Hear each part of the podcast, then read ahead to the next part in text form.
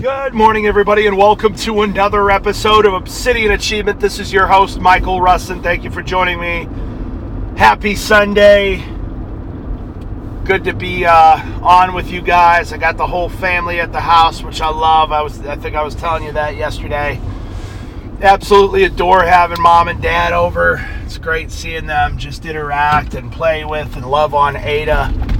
Um, I, I say it all the time, man. Being a dad is just the best thing in the world. It really is. It's the best thing in the world. Nothing brings me more joy um, than being a father and seeing her. I mean, the, the, my favorite thing every morning is my wife. You know, I'm typically up first, and I'm out there uh, reading my Bible, and uh, my wife, she wakes up and goes and gets Ada. It brings her out, and Ada, just with her, you know, a little sleepy face and her hair all messy, she just looks at me in the eyes every morning and gets the biggest smile. I don't say anything now. We just kind of stare at each other when we first see each other in the morning, and I kind of like hunch my shoulders up and get a big smile on my face, like, you know what I mean? And you know, we both just look at each other, and she gives me the biggest smile, hides her face, buries her face in my wife's chest. It's the most adorable. It's just, it's the best thing in the world, and it's cool seeing, you know, your parents interact with your kids. And uh, it's got to be an amazing feeling to know that you've created two generations. You know what I mean? I just can't imagine being a grandfather and looking at this little bundle of life and being like, wow, this indirectly, directly came from me. You know what I mean? Like, I helped, like, this little person wouldn't be here without me. You know, isn't that cool to think about? I don't know. Maybe it's just me.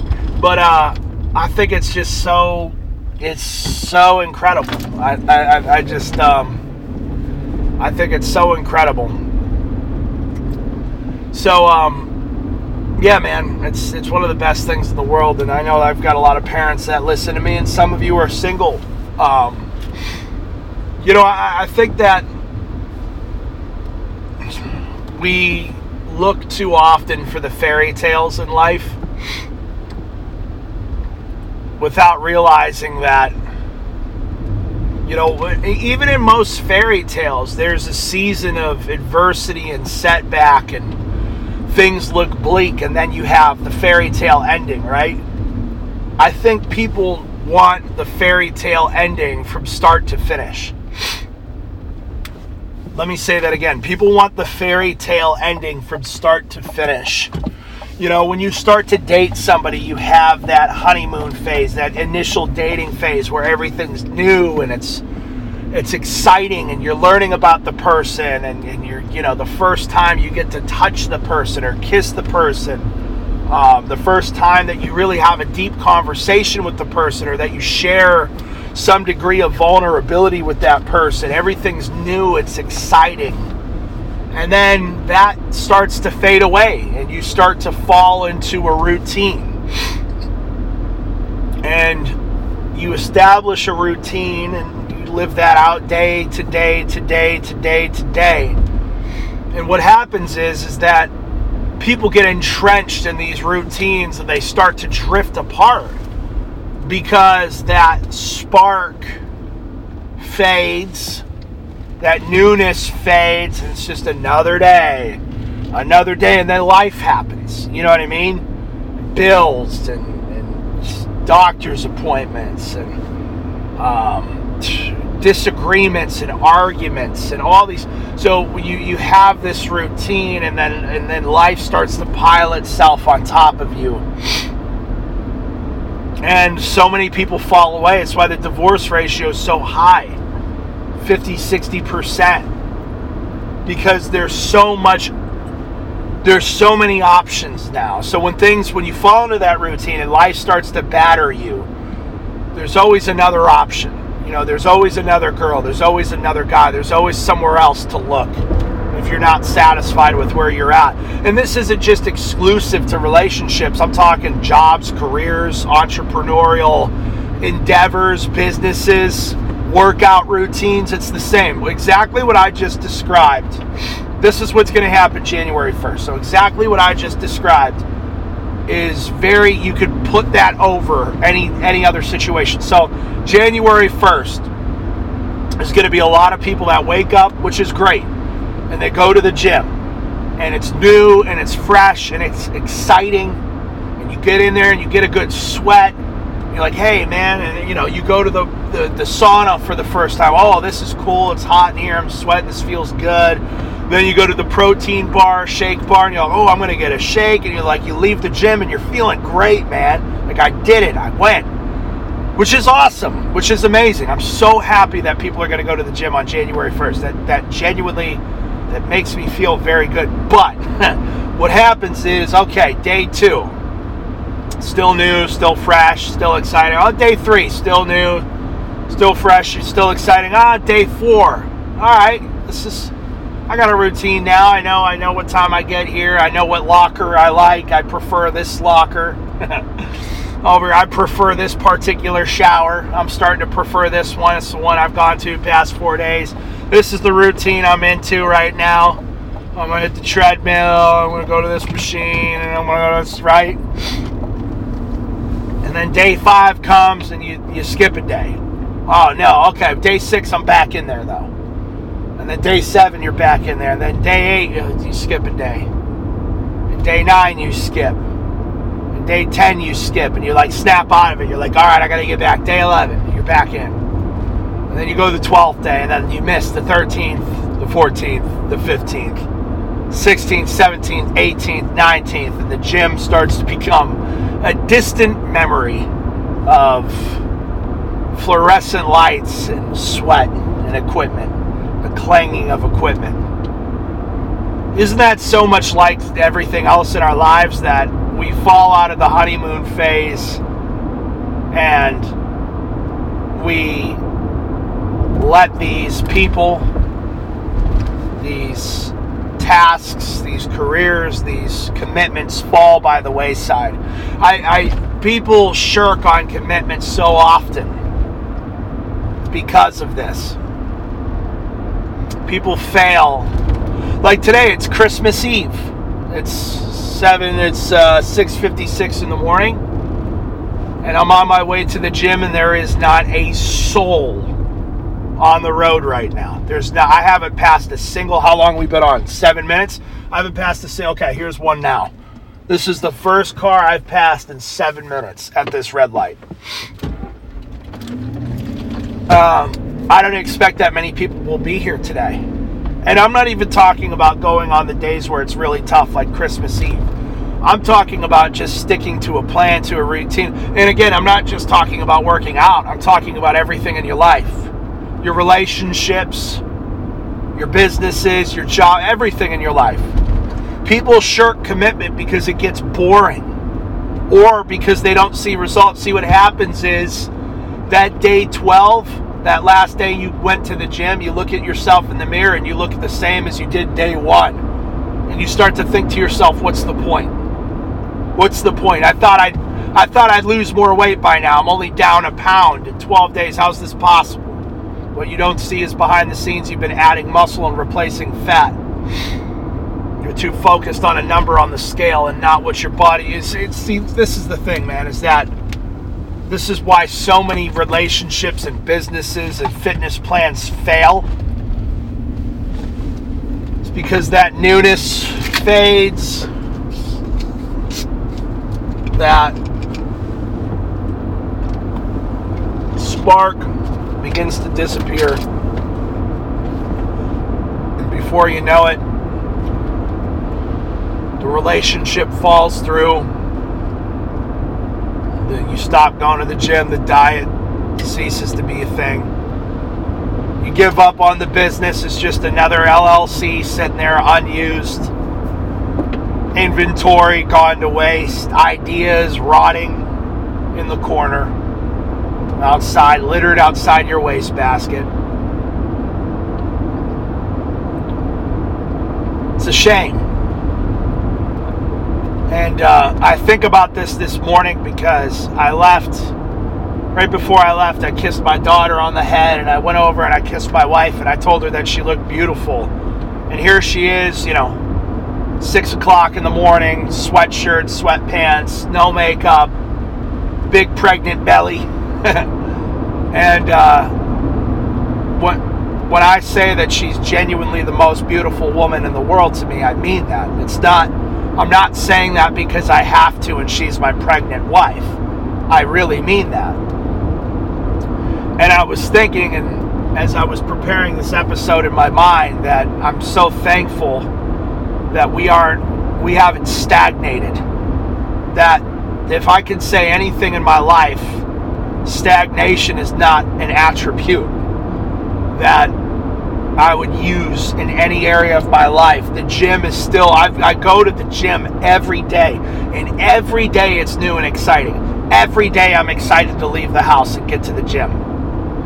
Every day I'm excited to be a husband. Every day I'm excited to be a father. Every day there's new challenges to tackle in my businesses. Every single day. So many people. So many people. See, the, the, the problem is, guys, and I need to speak to you, and I, I might hurt some of your feelings, is I've said this once and I'll say it many times, that a lack of discipline in one area manifests itself in every area of your life.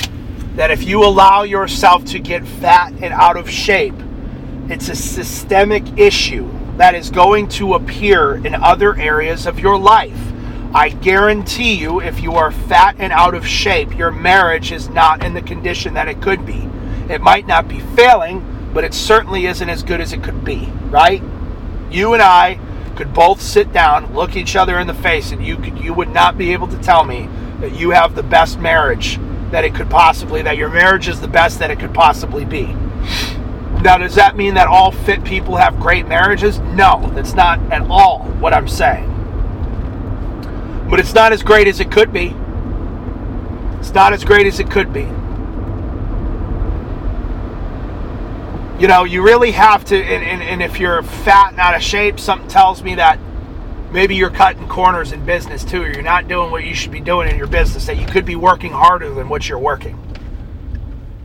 I guarantee you, if you're fat and out of shape, I guarantee you, I guarantee you guys, that you're not working as hard as you could be working in your business. I guarantee you. You're leaving, you're leaving things on the table. You might feel like you're working hard, but there's a whole nother gear that you don't even know that you have because you're just, you're fat and slow. You can't, you can't catch your breath. You know what I mean? And I'm not trying to be rude. I'm not trying to be mean. I'm not trying to put any of you down that listen to me. I just care about each and every single one of you. And because I care about you and I love you guys, I will tell you the truth. You can't be the best person. Again, and it's not just about being fat. You could be in great shape, but drinking too much. Well, you're, it's going to show up in other areas of your life. Take it from me. I'm over a month now without touching a single alcoholic beverage, and I'd be the first person to admit that I've got a very complicated relationship with alcohol. Very complicated. To where I've realized I just can't touch it. And because when I do touch it, it shows up in other areas of my life. I'm not as present as a husband. I'm not as present as a father. I'm not the I'm not the man that I should be through and through. I do things and say things that I shouldn't do and say. I just can't. So if I can be real with myself, you need to be real with yourself.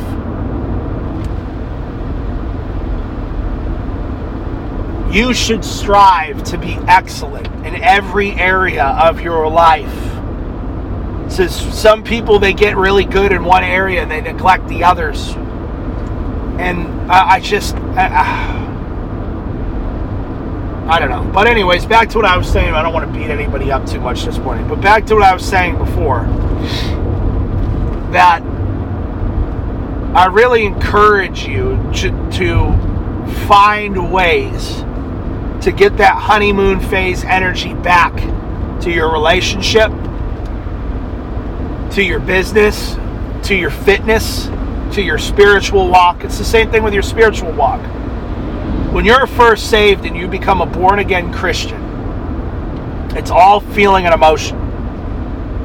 you know, whether it's in church or at a conference, wherever you're saved. You know, I can remember when I became, when I was saved. I've been, well, I don't know. I don't know when I was actually really saved. That's a discussion for a different point. But, you know, I can remember when I first made like the public proclamation to accept Jesus, and it was very emotional, and I felt like I was on cloud nine. And then what happens? You leave church, you're still fired up, you're talking to people about it, but one day in the real world goes by, to two days, to three days, to four days, to five days in the real world, and by the sixth day you're all the way back to where you started. You're back in the same sin, the same behaviors, the same attitudes, maybe a little bit more conviction, hopefully, which is indicative that you are saved, that you are, you've been given a new heart.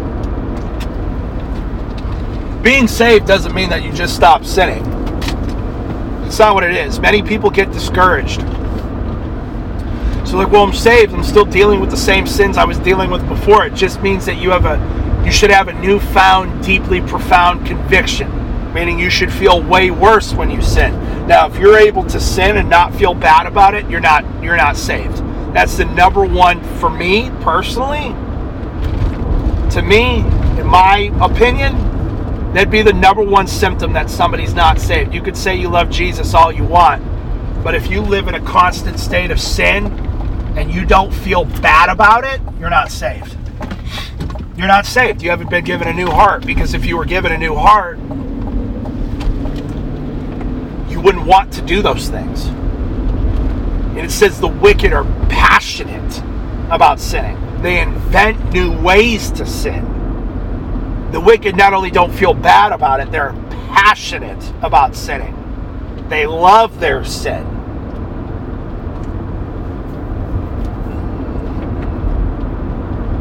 Think about that. Hopefully that's none of you. Hopefully that's none of you. Hopefully that when you do make mistakes, you feel deeply convicted, because I know when I screw up, I feel awful, awful. I made a mistake yesterday, uh, and I just, I literally, by the fire pit, I dropped to my knees. I had a thought, said something, I just, I'm not going to get into what I struggle with, but I dropped to my knees right by the fire pit and asked for forgiveness, because I felt, I felt so bad, you know, and uh, that's how you know you're saved. Is there any reason why we're going, wow, that was just ridiculous, man. That person's not saved, not driving like that. Um, but anyways, I encourage you to re-spark that energy in every area of your life. And I think the number one way to do it, how do you get the spark? Because people are going to ask, Mike, how do I get the spark back in my marriage? How do I get the spark back as a father? How do I get the spark back in my business? How do I get the spark back in my spiritual walk, my fitness? Well, I'm going to tell you. I think number one, you, you focus on being grateful that you even have the opportunity. Like, I try to picture what my life would be like without my wife, and all of a sudden the spark's back. So I'm like, God, I couldn't imagine losing her. I think about what my life would be like if I was in a horrible accident and I couldn't work out anymore. I'm like, whoa, man, I'm so grateful I've got two arms, two legs, and I can walk into the gym and get a lift in. I think about what it would be like getting trapped in a nine to five, and I'm thankful for my businesses and all the problems that come with them.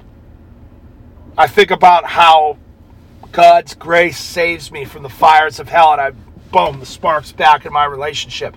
I think it has I think it has a lot to do with practicing gratitude in these areas of your life. So um, that's all I got for today. Have a good Sunday, guys. I love you guys. Um, if you're listening to it another day, have a great day, whatever it is that you're listening on. And uh, I'll talk to you all soon. Bye-bye.